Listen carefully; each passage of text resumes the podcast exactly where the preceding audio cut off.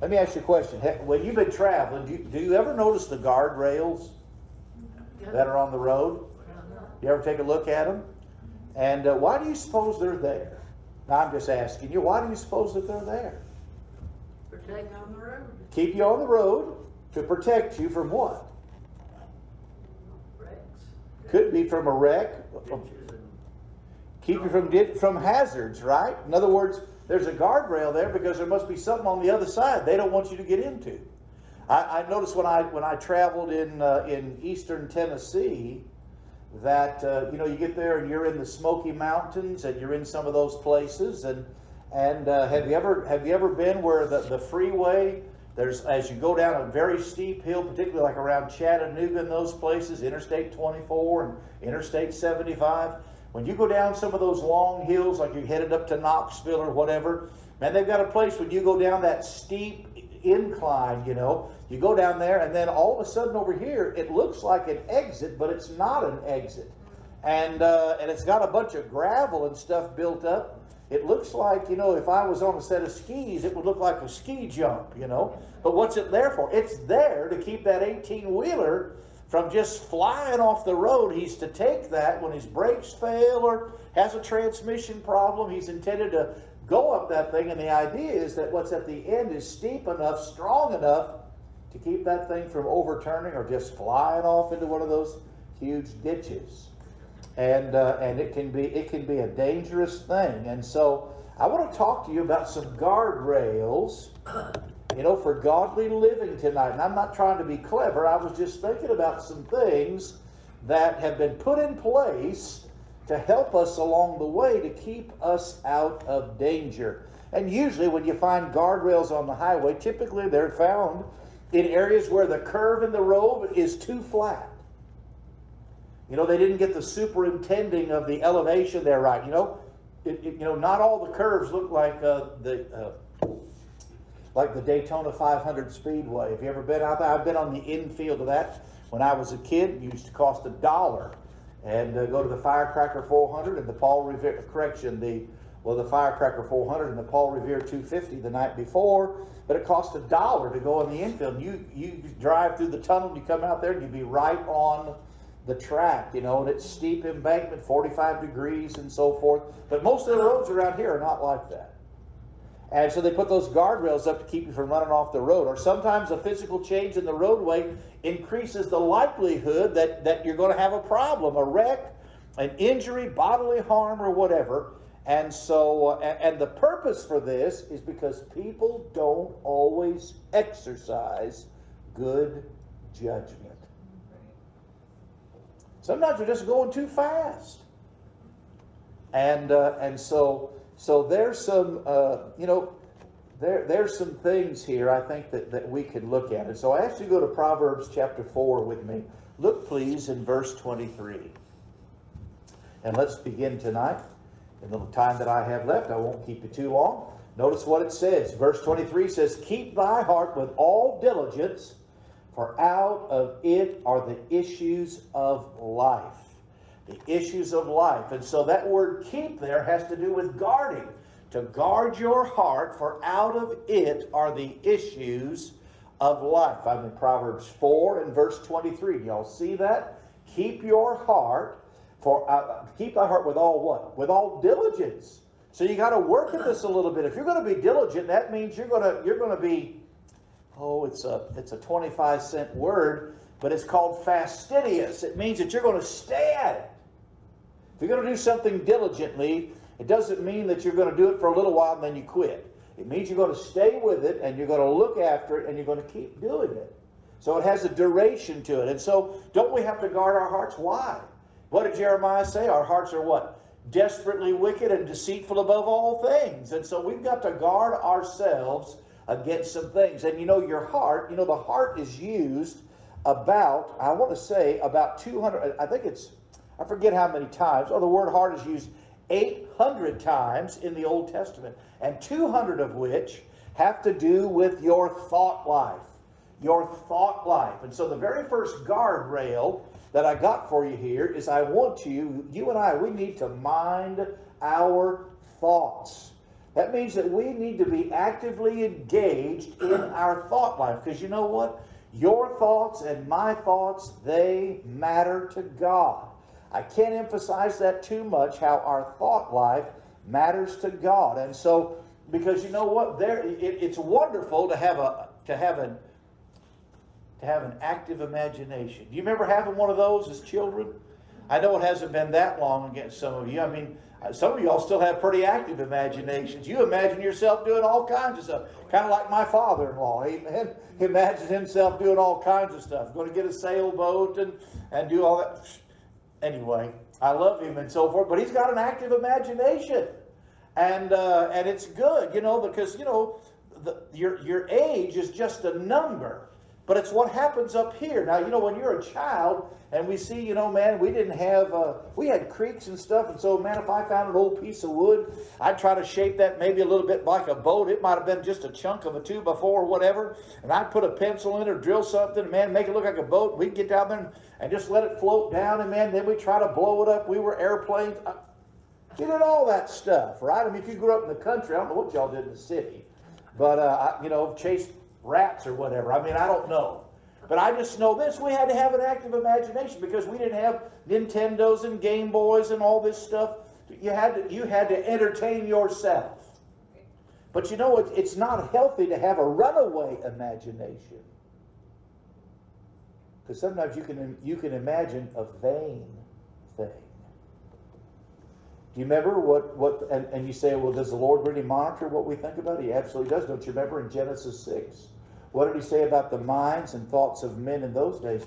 That they were evil continually, weren't they? And they were wicked. Every imagination. And, and you know when this is especially true? When you and I, we have, in other words, what I'm talking about here is ruling your thoughts. And the problem comes in in our down times. It's when you're by yourself and sometimes you're just mulling things over. It's especially true when you're not actively engaged in something. You say, well, man, Brother Ed, I mean, I'm retired and I'm, I'm up in years and I've just earned the right just to sit at the table and do nothing. Hmm. You have to be careful about that. Because you know what? Your thoughts can get you in trouble. Remember, what did it say? You know, the Lord didn't say that, you know, how do you how do you commit adultery in the New Testament under grace? You just have to think upon it. If you look upon your lust, that's your thoughts. What about what about man, I don't like that guy. I wish he were dead. You commit murder in your thoughts. Yep. You're guilty.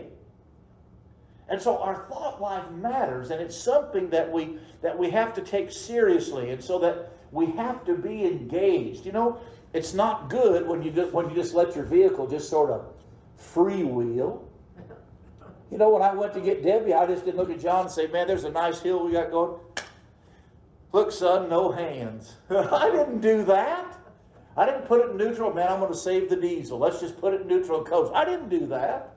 Try to stay engaged, and you have to stay engaged in your thought life, with your thought life. To think on the right things, to think, to think on the things that are true about God and about yourself. You know, what happened to David? Do you remember what happened to David? What it is? It was a cool evening.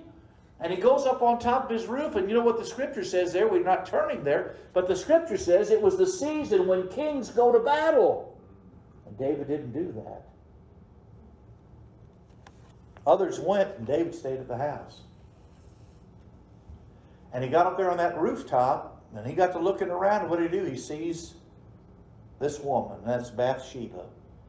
And then the thought processes begin, right? David, or Nathan, when he was talking to David about it, only called it a traveler. But you and I, we have to be concerned about the thoughts that we allow to remain in our thinking. And what happened? David, we know that David got into trouble and it changed his life. What did the Lord say? The sword's never going to leave your house. And that was true. And what happened in the dark, God exposed on a rooftop with his sons. Wouldn't think just a little thought could cause that much trouble. But it did.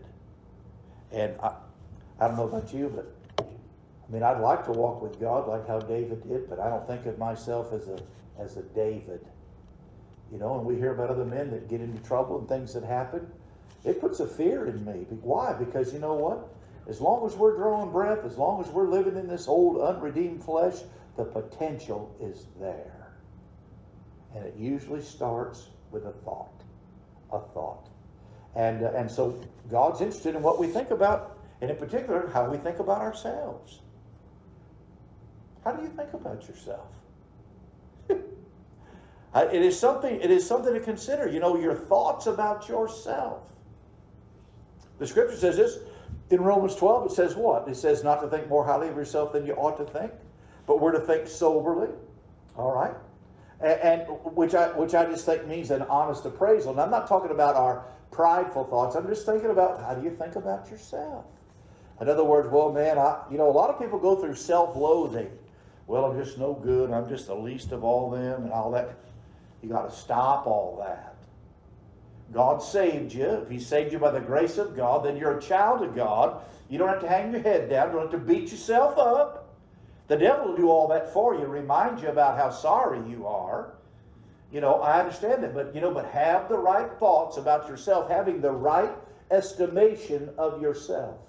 It also means, you know, taking a little taking a little stock in how do you think about others? What do we think about other people? Well, there's a bunch of sorry folks. Man, that's just human debris out there. You'd be surprised some of our thoughts sometimes. You know, when I hear people speak in the government and all, and I just shake my head sometimes.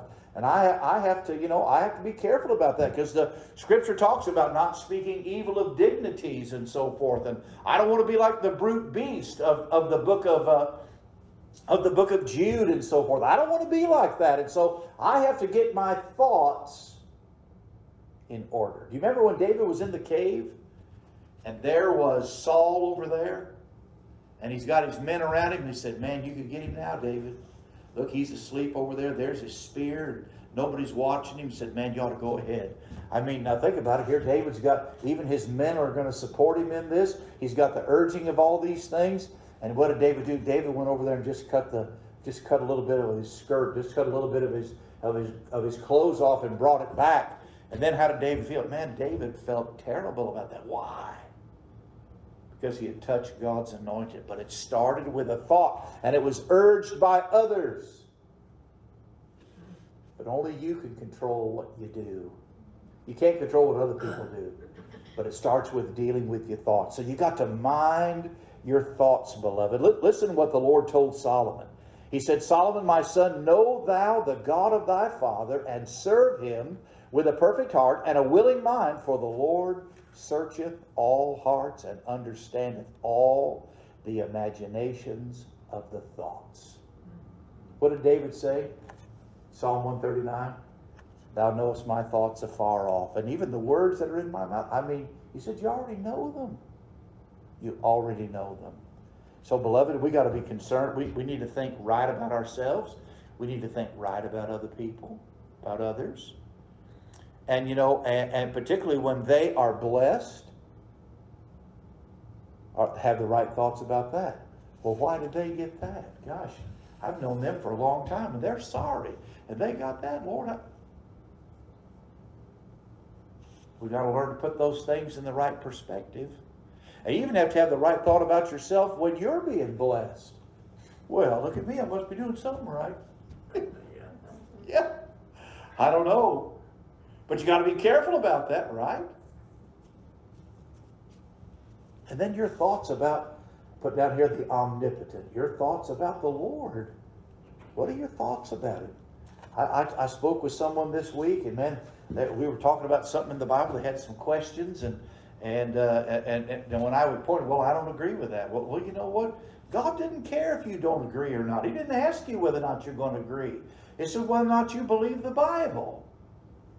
You know, it's like, well, God said it, I believe it, therefore it is. No, no, no. God said it, and that's it. Good. Doesn't matter whether or not you believe it or not. I mean, in the grand scheme of things, you understand what I mean. And uh, and so we got to mind our thoughts. Look at verse 24. Go back to chapter 4. You're still there with me? Look at verse 24. Put away from thee a froward mouth and perverse lips. Put far from thee. So we not only got to mind our thoughts, but you got to mind your tongue.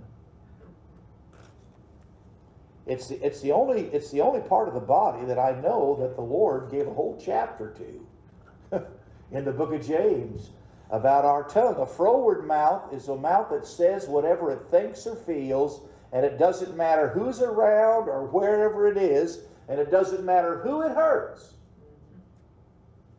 We don't have to verbalize everything that we think or feel. Perverse lips, he said, put away far from thee. Perverse lips, carnal speaking, crude, corrupt speech. We ought not to talk like sailors. Amen. Amen. Or the old thing, or truck drivers. Any truck drivers out there? We ought not to, man. That's why you can't hardly have. You couldn't. I couldn't have a CB radio. I used to have one, but good night, the trash that's on that stuff. I'm a ham radio uh, person. I don't have my stuff set up here, but I'm a ham radio operator. And you know what? They monitor that. And if you say something, you curse on there, or you you start talking about things you shouldn't talk about, you'll get a letter from them because somebody is monitoring in the FCC, and they'll tell you, "Hey, bud, you keep doing that, you're going to lose your license, and they'll pull your ticket." And so the book of James talks about talks about a, a good spring and a corrupt spring, as if to come from the same person. He said, "In brethren or beloved, it ought not to be so." What we talk about, our speech ought to be elevated. When I got saved, God took away that vocabulary that I had and gave me a different vocabulary and put some things in my heart and mind that I recognized wasn't right. And so I, I don't speak the same way that I spoke. I don't use the same words that I used to use. And we ought not to have gutter talk. Amen. We ought not to. And so we need to keep it clean. We need to keep it right. And, and here's the thing about it. You know, a lot of times when we're around other, when we're around friends, oh, look, I guess we should put it like this. A lot of times we show restraint when we are around strangers because they don't know us. And sometimes we don't show the same restraint when we're around our family or our friends. We sort of let our guard down, and we have to be careful about that. You know, Proverbs said this in the multitude of words there wanteth not sin. What happens in conversations usually? We're talking about minding our tongue. What happens in conversations? Usually, if you've got business to conduct, when people get done with that, a lot of times they just linger on some things and they talk about other things. And then, hey, did you hear about this? And what happened over there? No, I didn't know that. Next thing you know, man, the conversation's going in the wrong direction and it just goes down. And that's why the Bible says, in the multitude of words, there wanteth not sin. In other words, when we keep talking, when we ought to be ending the conversation. Sometimes, you know, sometimes have you ever had a conversation and when you got done and you just felt dirty? Yeah, because you got on the wrong topic, got on the wrong subject. And you need to cut that off before then. That's why you need to be mindful of your words. Words have weight, and words make a difference. You know, the scripture says, where no wood is, there the fire goeth out. If you don't put a log on the fire, if you don't add something to what you've heard, and you know what, I don't think you ought to be a I don't think you ought to be a dumpster either. You know what I mean when I say a dumpster? What I mean is uh, people shouldn't just come to you and say, Boy, did you get the latest, Brother Mel? What I heard about Brother so and so and so and so, and this is what he did. And, and you know, every time there's something negative about someone, you know, I call Brother Mel, let him, you know, that ought not to be. Or I would do the same thing with one of you. It ought not to be. And so uh, we need to keep those things. You know, what does it say about charity? Charity covers a multitude of sins. It keeps it quiet. Because who gets the glory when somebody fails or falls? I don't want the devil to get the upper hand. Do you remember when? Do you remember when Saul and Jonathan died? Do you remember what David? Do you remember what David said? You'd have to go back there and look it up. But he said, "Tell it not in Gath." David wasn't happy about the death of Saul, and certainly not about the death of Jonathan.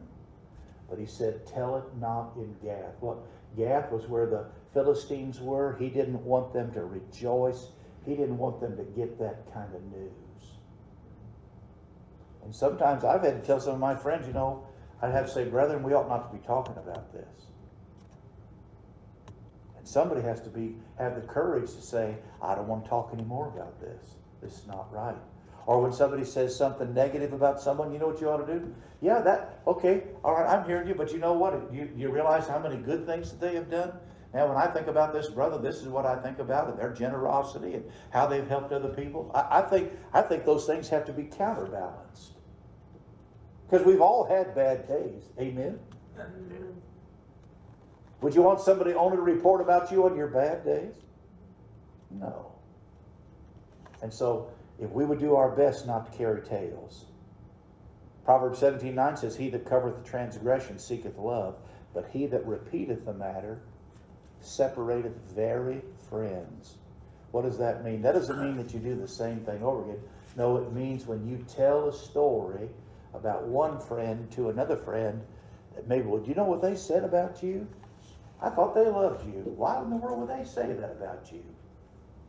And there are people like that. They don't like being they don't like being what we call it the spare or the fifth wheel or whatever. You know, what do they say? One is alone, two anyway, three's a crowd, right? And sometimes they try to put that person out. So what does that person do? Well, I want to be included, so so now they're going to tell something between these two people to bust up that friendship. You say, would people really do that? Absolutely they would.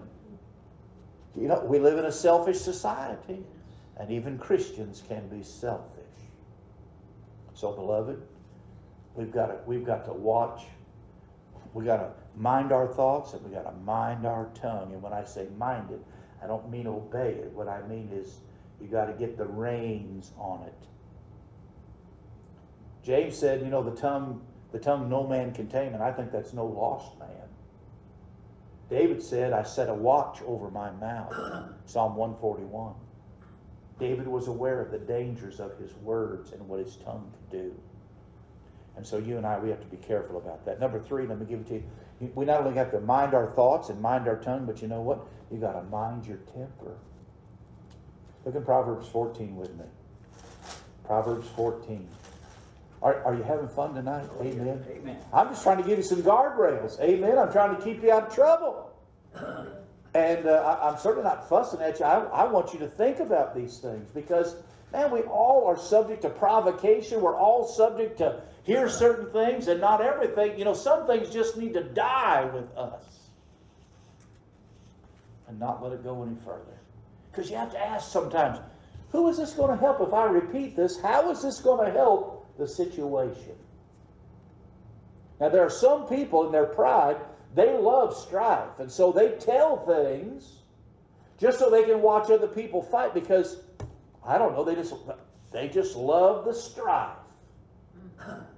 They take pleasure in other people's downfall.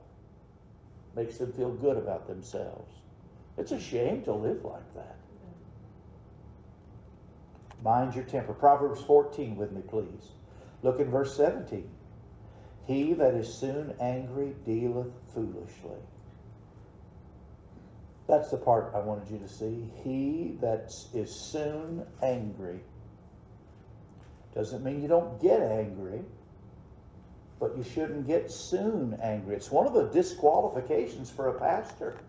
It says that he's not soon angry. It doesn't mean that he doesn't get angry, but just not soon.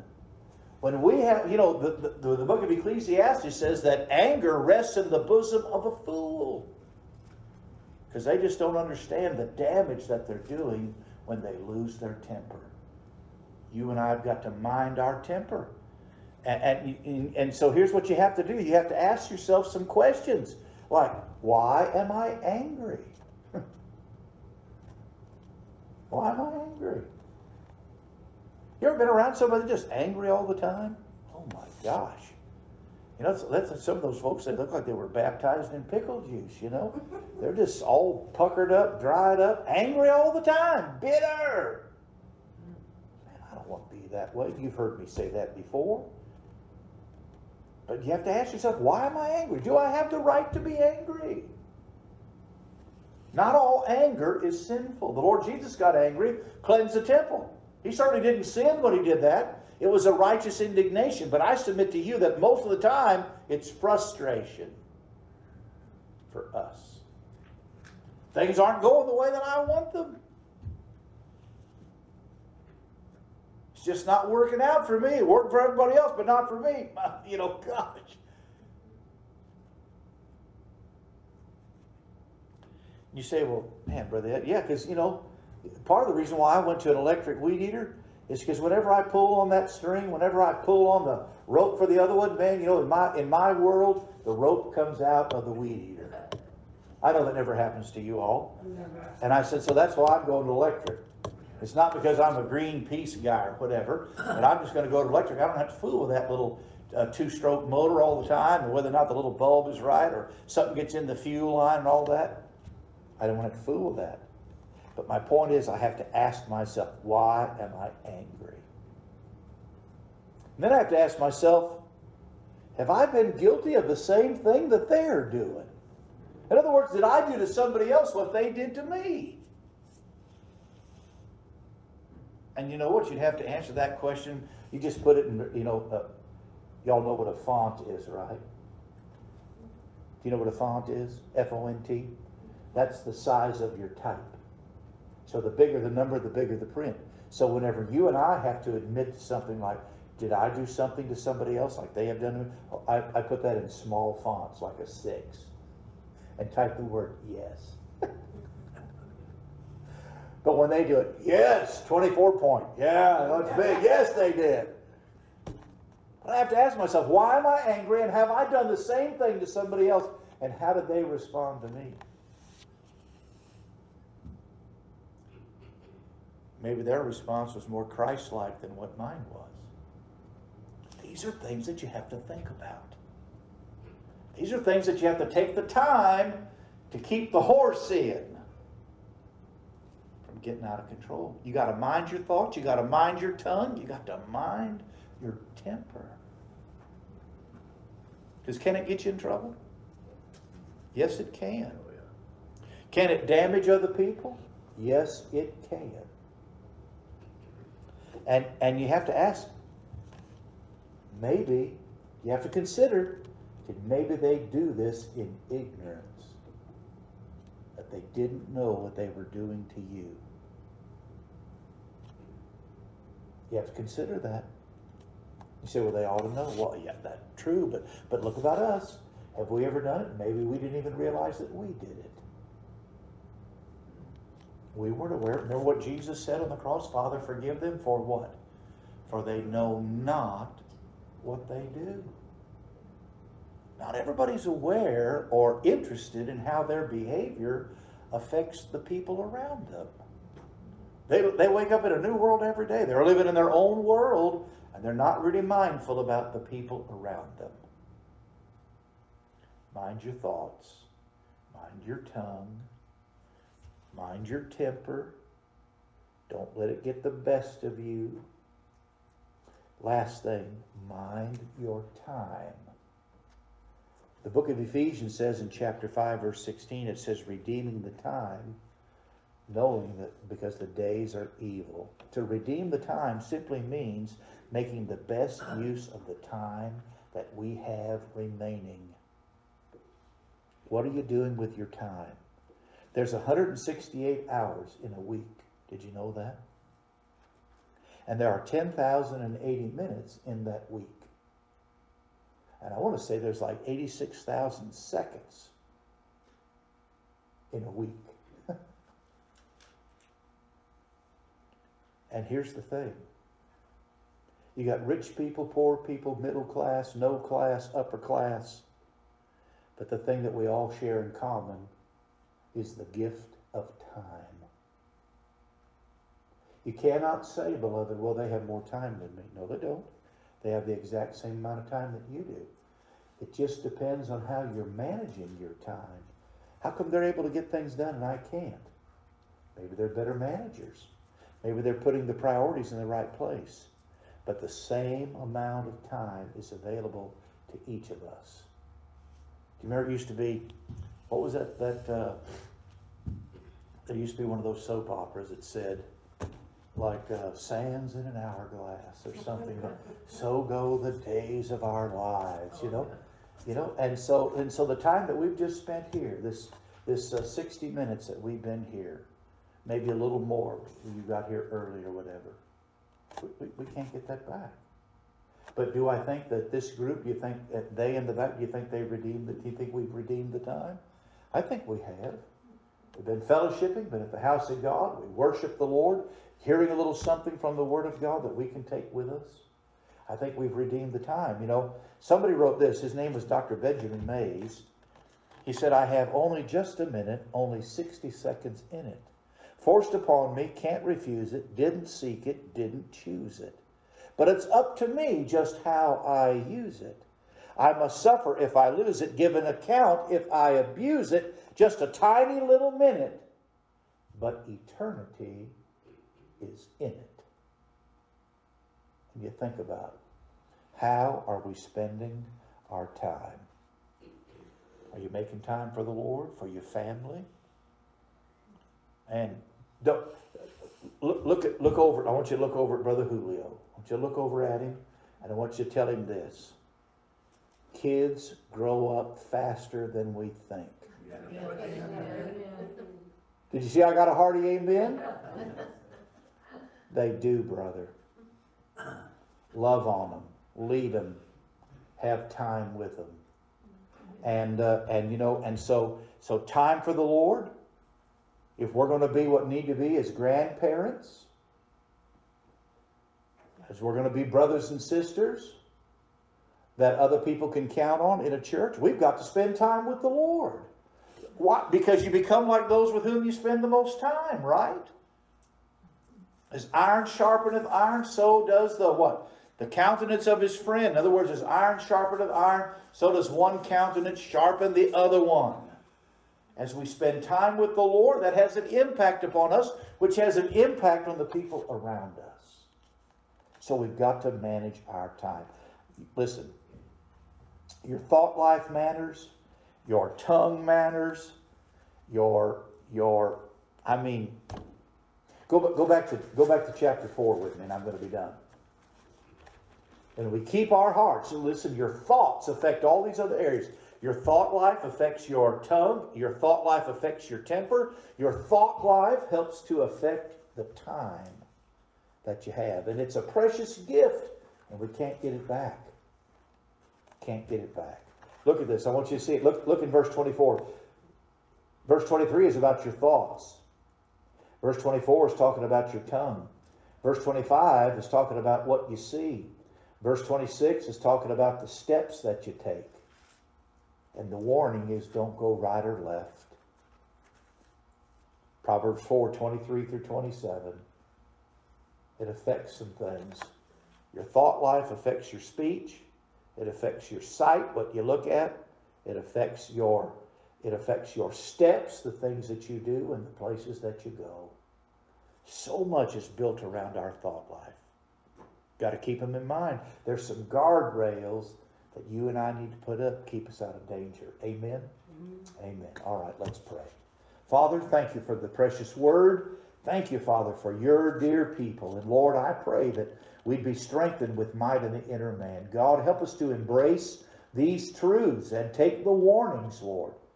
There's a reason why those guardrails are up. Help us to have some in our life, Lord, to keep us where we need to be, walking with you. In Jesus' name, amen.